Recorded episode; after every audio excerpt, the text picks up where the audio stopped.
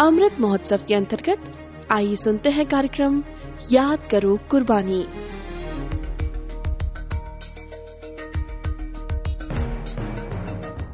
नमस्कार। नब्बे दशमलव आठ मेगा हर्ट्स पर इस वक्त आपने ट्यून किया हुआ है रेडियो आज़ाद हिंद। देश का चैनल, देश के लिए। श्रोताओं, आज हम चर्चा करेंगे क्रांतिकारी विचारों के जनक विपिन चंद्र पाल और अजलाना के क्रांतिकारियों की।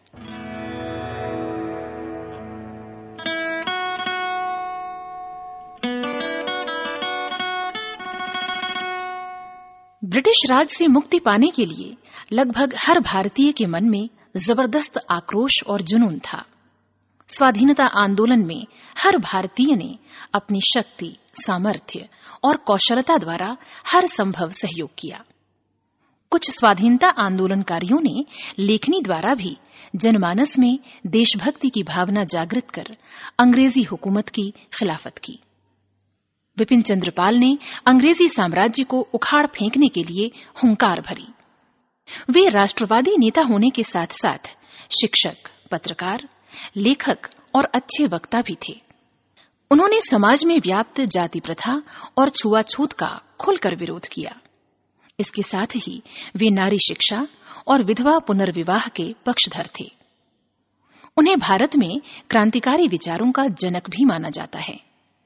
स्वदेशी आंदोलन के कर्णधारों में से एक विपिन चंद्रपाल ने बंगाल विभाजन का कड़ा विरोध किया था। उन्होंने बंगाल विभाजन के खिलाफ न केवल खुलकर आवाज़ उठाई, बल्कि अपने लेखों के माध्यम से एक तरह से आंदोलन की पृष्ठभूमि तैयार कर दी। क्रांतिकारी विचारों के जनक विपिन चंद्रपाल की यादें हम आगे भी आपसे बांटेंगे। उसके पहले राष्ट्र गौरव का गान।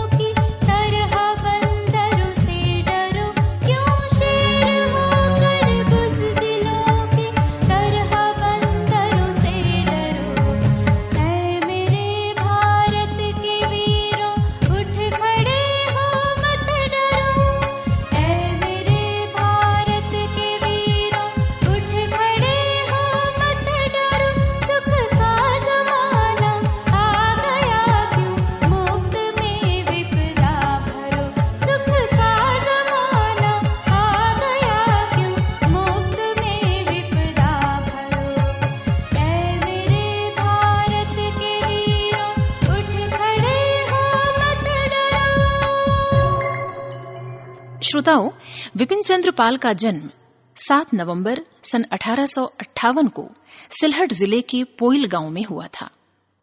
अब सिलहट बांग्लादेश में है।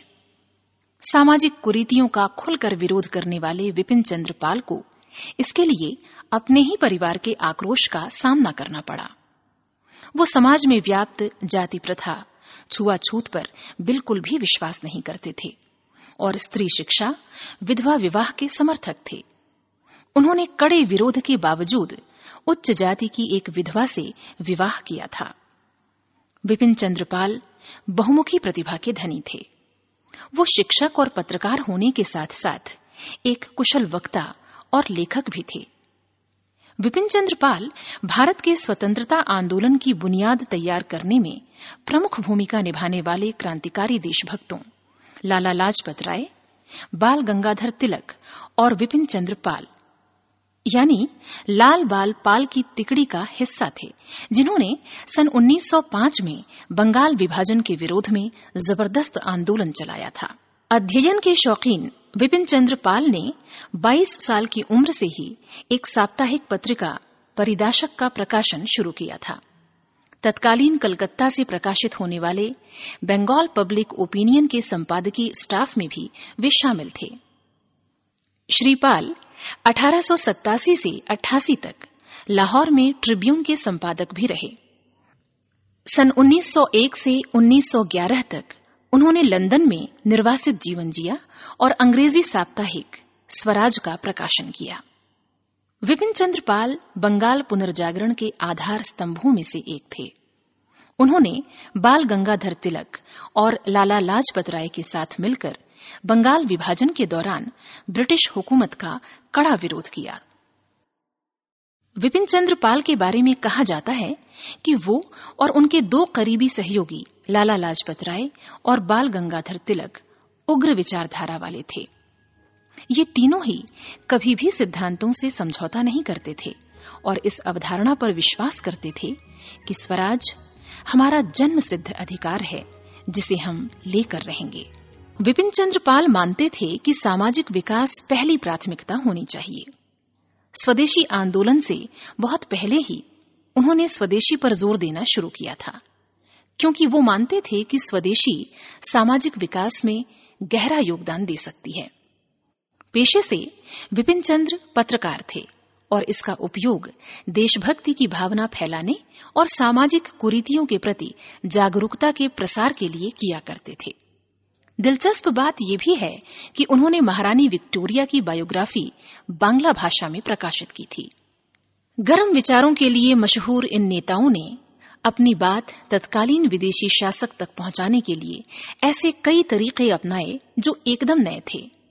इन तरीकों में ब्रिटेन में तैयार उत्पादों का बहिष्कार, मैनचेस्टर की मिलों में बने कपड़ों से परहेज, औद्योगिक तथा व्यावसायिक प्रतिष्ठानों में हड़ताल आदि शामिल हैं। उन्होंने महसूस किया कि विदेशी उत्पादों की वजह से देश की अर्थव्यवस्था खस्ता हाल हो रही है और यहाँ के लोगों का काम भी छिन रहा है।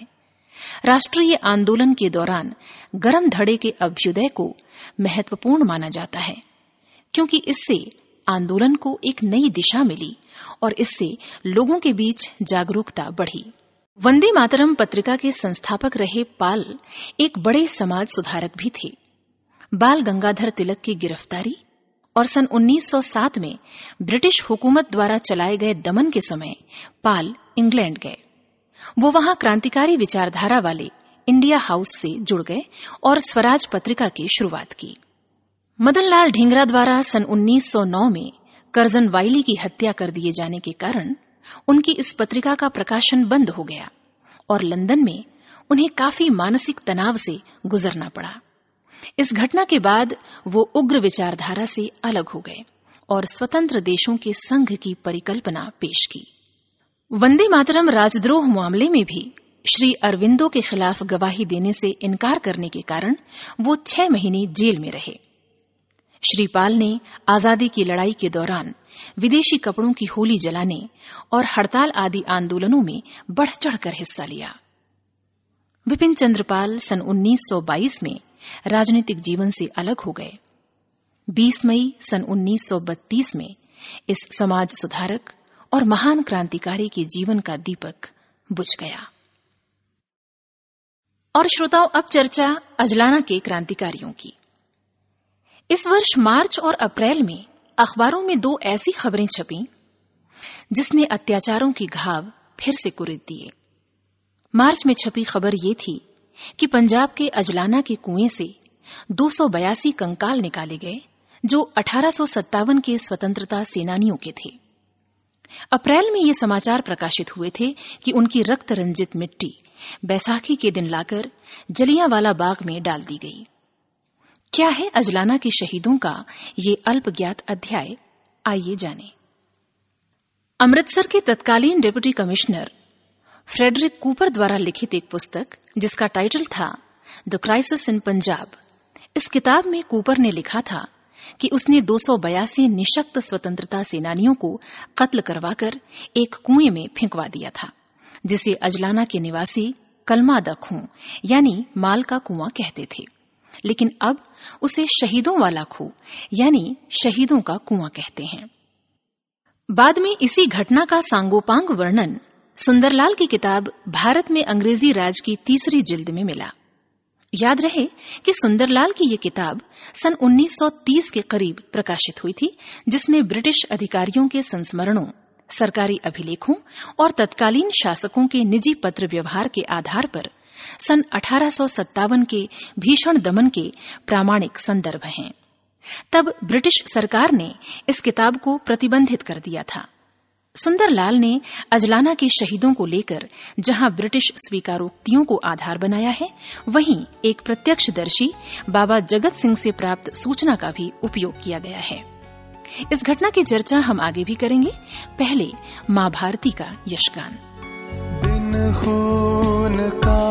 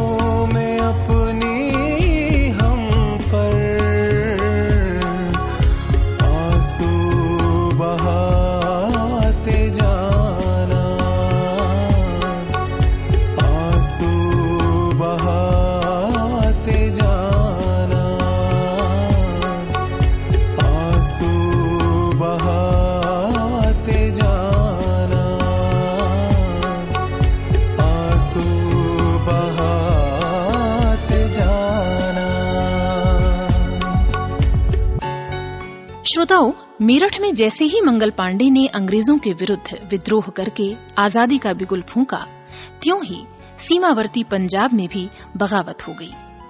उस समय sir Robert Montgomery Punjab के जुडिशियल कमिश्नर थे और फ्रेडरिक कूपर उनका विश्वस्त अफसर था।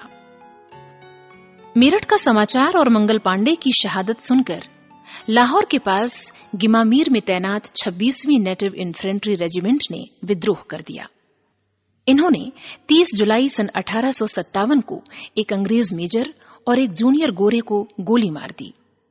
फिर प्रकाश पांडे के नेतृत्व में जो कि मंगल पांडे का संबंधी बताया जाता है, अमृतसर ज़िले के अजलाना की तरफ़ कूच किया। लेकिन एक बड़ी गोरी पलटन ने उन्हें बीच में ही घेर लिया। लिहाजा सभी लोग छावनी से निकलने में सफल हो गए।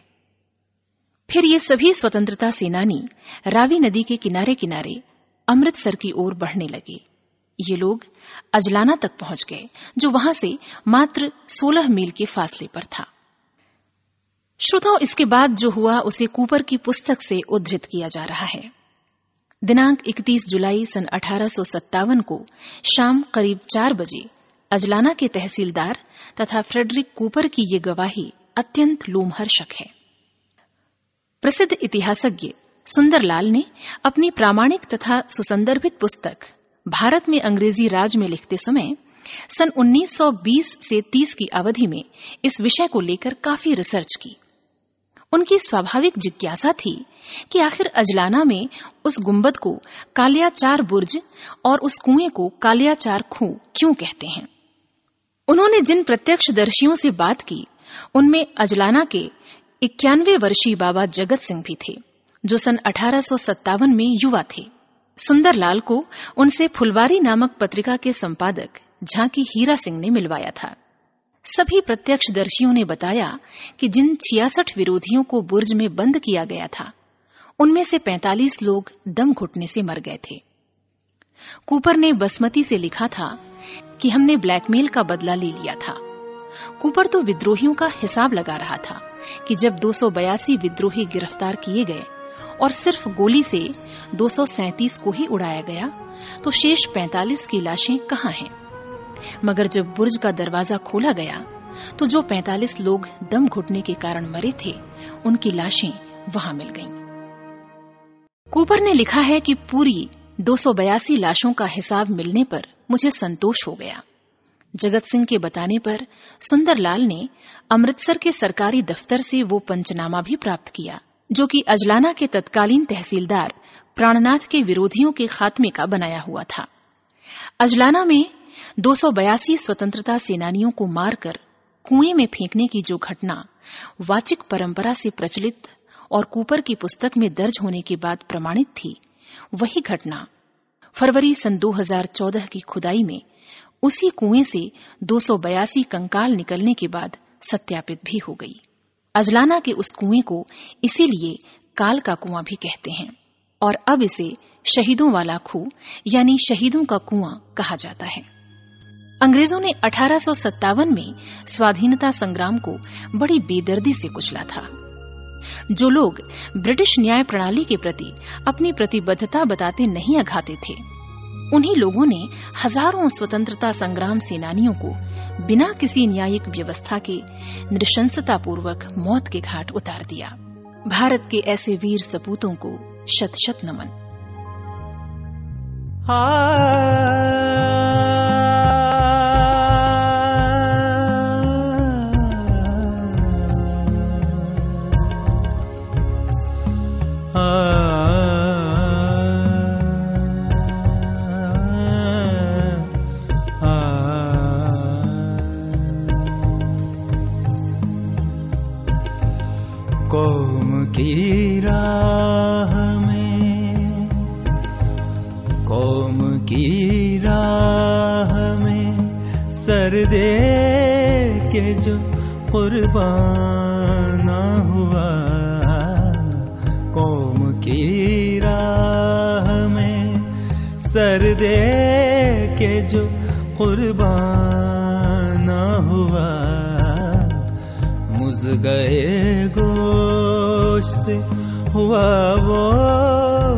फिर इंसान हुआ।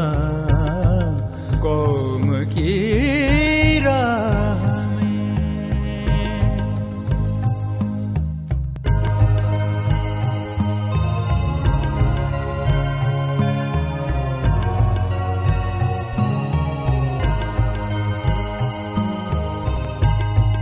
ज़िंदगी मौत से है हमारे हक में।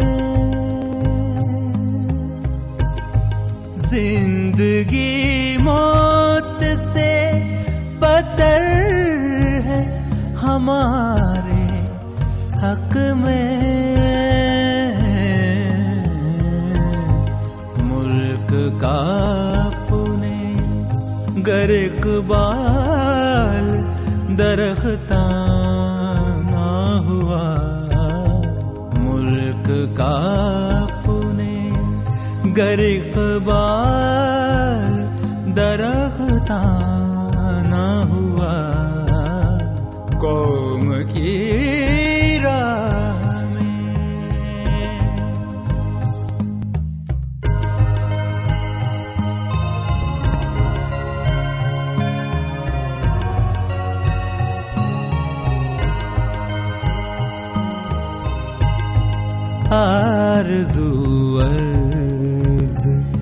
किस उम्मीद पे कहिए तो सही।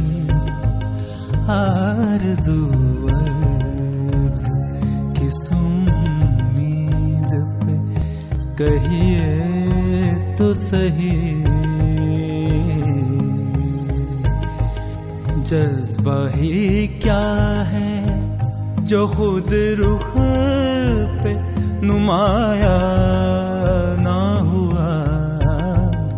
जज्बा ही क्या है जो खुद रुख पे नुमाया ना हुआ? कौम की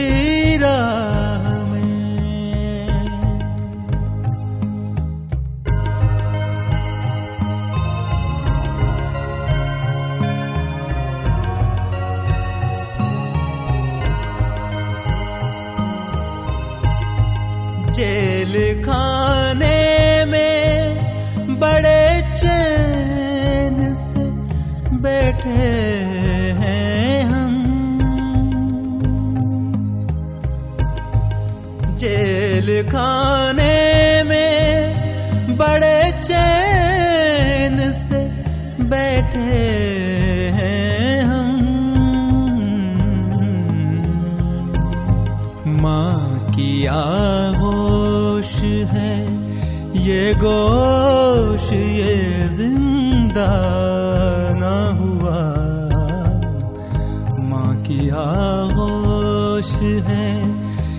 गोश ये ज़िंदा न हुआ।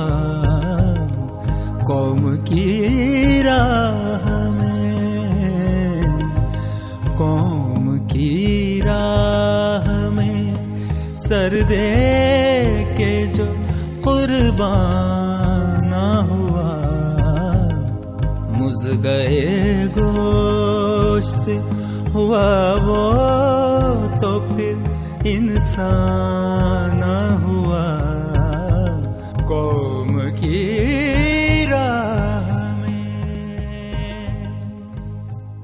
तो श्रोताओं, कार्यक्रम में आज हमने चर्चा की क्रांतिकारी विचारों के जनक विपिन चंद्र पाल और अजलाना के क्रांतिकारियों की। अब ये कार्यक्रम यहीं समाप्त होता है। अनुमति दीजिए अपने दोस्त को और सुनते रहिए रेडियो आज़ाद हिंद, देश का चैनल, देश के लिए। अमृत महोत्सव के अंतर्गत अभी आप सुन रहे थे कार्यक्रम याद करो कुर्बानी।